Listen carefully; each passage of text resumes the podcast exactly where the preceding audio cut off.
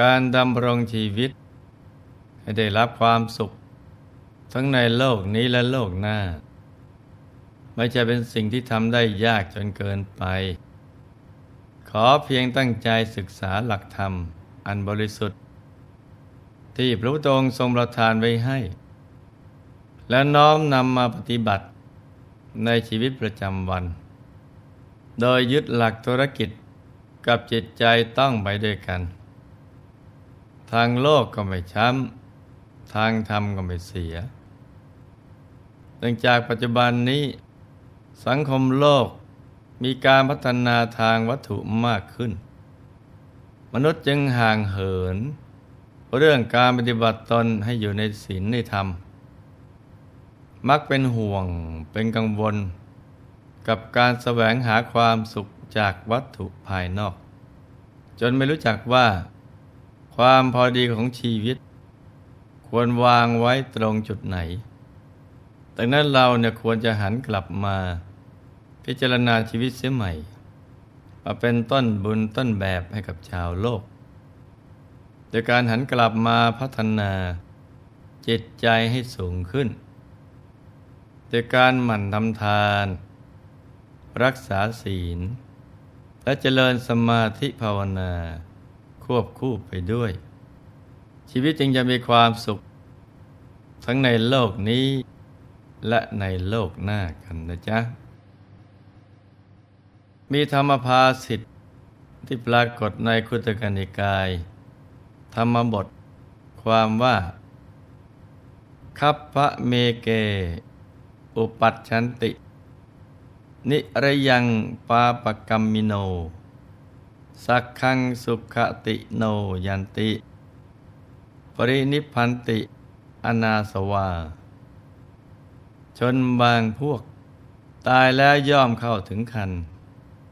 ผู้ทำบาปอากุศลเอาไว้ ย่อมเข้าถึงนรกผู้มีการเป็นเหตุแห่งสุคติ ย่อมไปสวรรค์ผู้ม่มีอาสวะย่อมบรินิพพาน เรามักจะได้ยินคำอวยพร ให้คนที่ตายแล้วว่า ขอให้ไปสู่ที่ชอบที่ชอบเถิด แต่คำนี้ดูเหมือนเป็นการพูดลอยๆ แต่ถ้านำมาพิจารณาให้ดี จะพบว่า แต่ใครชอบทำบุญกุศลเป็นประจำ ชีวิตในปรโลก ก็ต้องไปที่ที่ตนเองชอบ คือไปสู่สุคติ ส่วนใครตอนเป็นมนุษย์ ชอบทำบาปอากุศล หลงไหลในอบายมุขแสวงหาความสุขเป็นความทุกข์ของคนอื่น ละโลกแล้ว ก็ต้องไปสู่ทุกขติภูมิ สวยทุกทรมานในมหานรก นี่ก็เป็นหลักเหตุผลที่วิเคราะห์กันง่ายๆนะจ๊ะเนื่องจากวิบากแห่งกรรมของสัตว์ทั้งหลาย เป็นเรื่องอจินไตย ยากที่จะกำหนดได้ว่า หลังจากละโลกนี้ไปแล้วนะจะไปบังเกิดที่ไหนกันบ้าง พระองค์ทรงให้หลักเอาไว้ว่า บางคนกลับมาเกิดในคันมารดา มาเกิดเป็นมนุษย์เพื่อสร้างความดีกันต่อไป หากทำบาปอกุศลเอาไว้มาก ที่เรียกว่า นิรยังปาปกรรมมินโน ก็มีอวัยภูมิมารองรับคนบาป คือดินแดนที่ปราศจากความเจริญ มีทั้งที่เป็นสัตว์นรก เป็นเปรต เป็นอสุรกาย พอเกิดปุ๊บก็โตทันที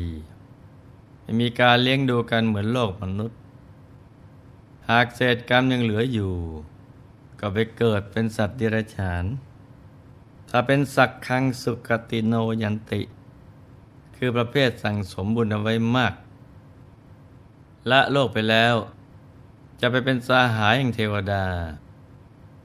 มีสมบัติอเมนทิพรอคอยอยู่ ปรารถนาสิ่งใดก็จะสมหวังดังใจทุกอย่าง สุขที่สูงไปกว่านั้นอีกคือ ไปเป็นพรหม ผู้สวยสุขด้วยฌานสมาบัติ มีปีติเป็นอาหาร แต่เมื่อหมดกำลังฌานสมาบัติ ก็ต้องจุติแล้วมาเกิดใหม่เหมือนเดิม ส่วนประเภทปรินิพันติอนาสวา คือผู้หมดกิเลสเป็นพระอรหันต์ครันละโลกแล้ว ท่านเรียกว่านิพพาน เป็นผู้หลุดพ้นจากการเวียนว่ายตายเกิดได้แล้ว ไปเสวยเอกันตบรมสุข ในอายตนะนิพพานอย่างเดียวสำหรับวันนี้หลวงพ่อมีตัวอย่างของกลุ่มบุคคล ผู้ใช้ชีวิตอยู่ ในช่วงเวลาไล่เลี่ยกันในโลกมนุษย์ แต่เส้นทางไปสู่ปรโลกแตกต่างกันอย่างสิ้นเชิง มาเล่าสู่ลูกๆได้รับฟังกัน เรามาติดตามกันเลยนะจ๊ะ ในสมัยพุทธกาลภรยาของนายช่างแก้ว เกิดความเลื่อมใสในพระติดสเถระ จึงนิมนต์ท่านมาฉันพัตตาหาร ที่บ้านเป็นประจำ ได้อุปถาพระเถระนานถึงสิบสองปี แต่ในวันหนึ่ง เรื่องที่คาดไม่ถึงก็มาเกิดขึ้น ขณะที่พระเถระกำลังฉันอยู่ที่บ้านของนายช่างแก้วอยู่นั้น พระเจ้าประเสนที่โกศลได้ทรงรับสั่งเจ้าหน้าที่นำแก้วมณีดวงหนึ่ง มาให้ในายช่างเจรนายเผอิญว่าขณะนั้นน่ะนายช่างกำลังหั่นเนื้ออยู่พอดี ได้รับแก้วมณีทั้งทั้งที่มือยังเปื้อนเลือด พอรับมาวางไว้บนเขียงหั่นเนื้อ ก็เดินไปล้างมือจนถึงนายช่างแก้วกำลังไปล้างมือนั่นเองนกกระเรียนที่เลี้ยงไว้ แอบมากินเนื้อบนเขียง แล้วกลืนกินแก้วมณีเพราะหลงเข้าใจว่าเป็นชิ้นเนื้อ เหตุการณ์ทั้งหมดนี้เนะ่ยได้อยู่ในสายตาของพระเถระ พระท่านนั่งฉันด้วยอาการสงบอยู่ในบริเวณนั้น พอในช่างกลับมา เมื่อไม่เห็นแก้วมณีที่วางไว้บนเขียงก็ตกใจ เมื่อ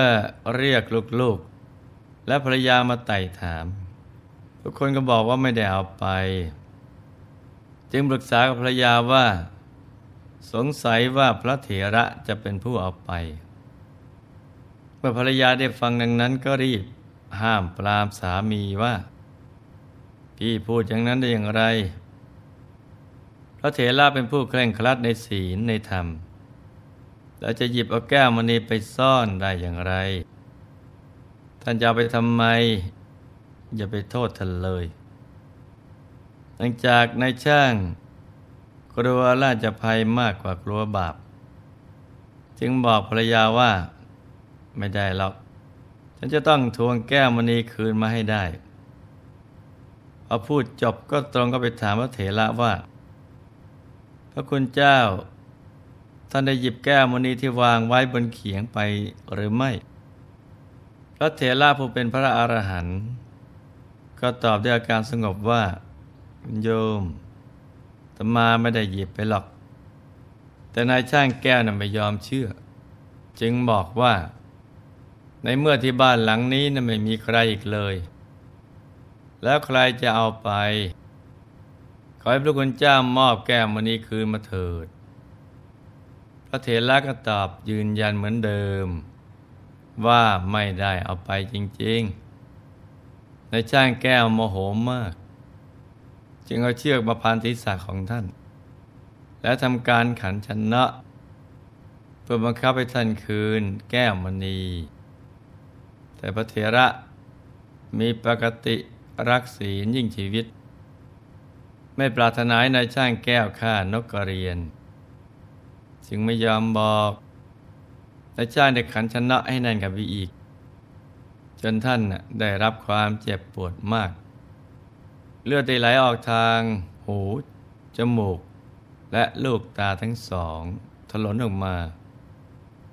เพราะท่านทนความเจ็บปวดไม่ไหว ก็ล้มลงที่พื้นบ้านฝ่ายนกกระเรียนตัวต้นเหตุ ไม่ได้กลีเลือดกับพระเถระ ก็เดินเข้ามาใกล้ท่าน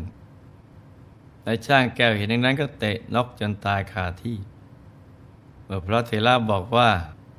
ขอให้ท่านจงคลายเชือกขย่อนก่อนเถิด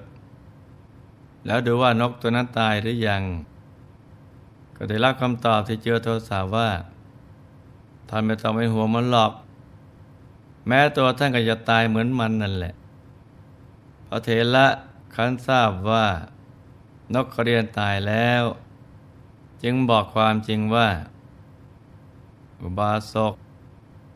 แก้วมณีที่ท่านหาอยู่นั้นถูกนกตัวเนี้ยกลืนกิน ท่านจงตรวจสอบดูเอาเองเถิดนายช่างแก้วเข้าไปตรวจสอบโดยการผ่าท้องนกออกมาดู เมื่อได้เห็นแก้วมณี ก็สั่นเทาไปทั้งเนื้อทั้งตัว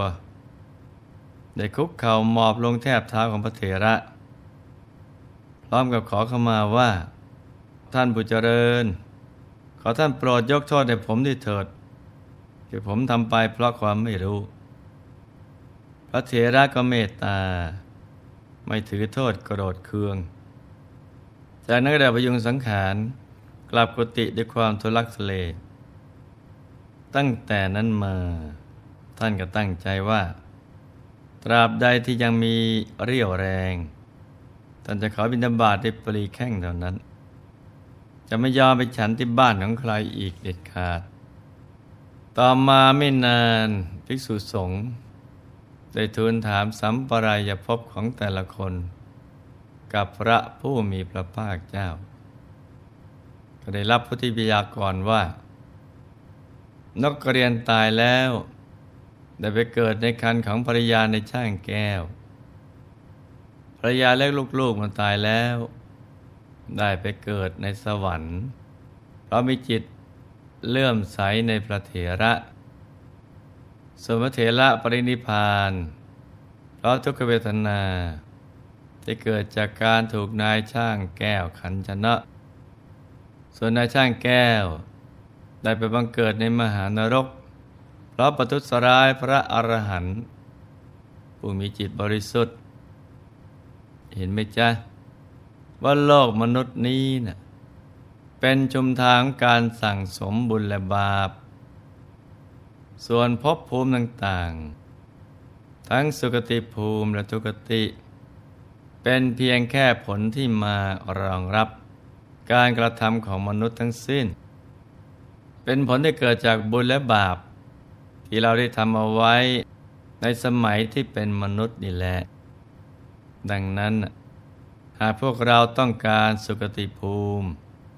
หรือมีโลกสวรรค์มารองรับชีวิตในปรโลก ก็ต้องเพิ่มเติม ความสะอาด บริสุทธิ์ ทั้งทางกายวาจาและใจ อย่าได้ประมาทไปทำบาปอากุศล ให้มันสั่งสมบุญทุกวัน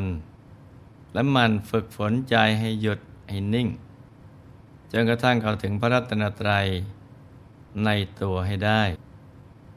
จะได้มีชีวิตที่สว่างสวัย ในประโลกกันทุกคนนะจ๊ะ ในที่สุดนี้ หลวงพ่อ ขออำนวยอวยพร ให้ทุกท่าน มีแต่ความสุข ความเจริญรุ่งเรือง ให้ประสบความสำเร็จในชีวิต ในภารกิจหน้าที่การงาน และสิ่งที่พึงปรารถนา ให้มีมหาสมบัติจักรพรรดิตักไม่พร่องบังเกิดขึ้น เอาไว้ใช้สร้างบารมีอย่างไม่รู้หมดสิ้น ให้มีสุขภาพพลานามัย แข็งแรง รอบครัวอยู่เย็นเป็นสุข เป็นครอบครัวแก้ว ครอบครัวธรรมกาย ครอบครัวตัวอย่างของโลก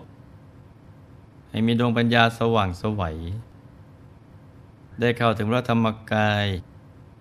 โดยง่าย โดยเร็วพลัน จงทุกท่านเทิน ธรรมกายเจดีมณีอนันตจักรวาลอำนวยสุขทุกสถานตราบนิพพานถึงสุข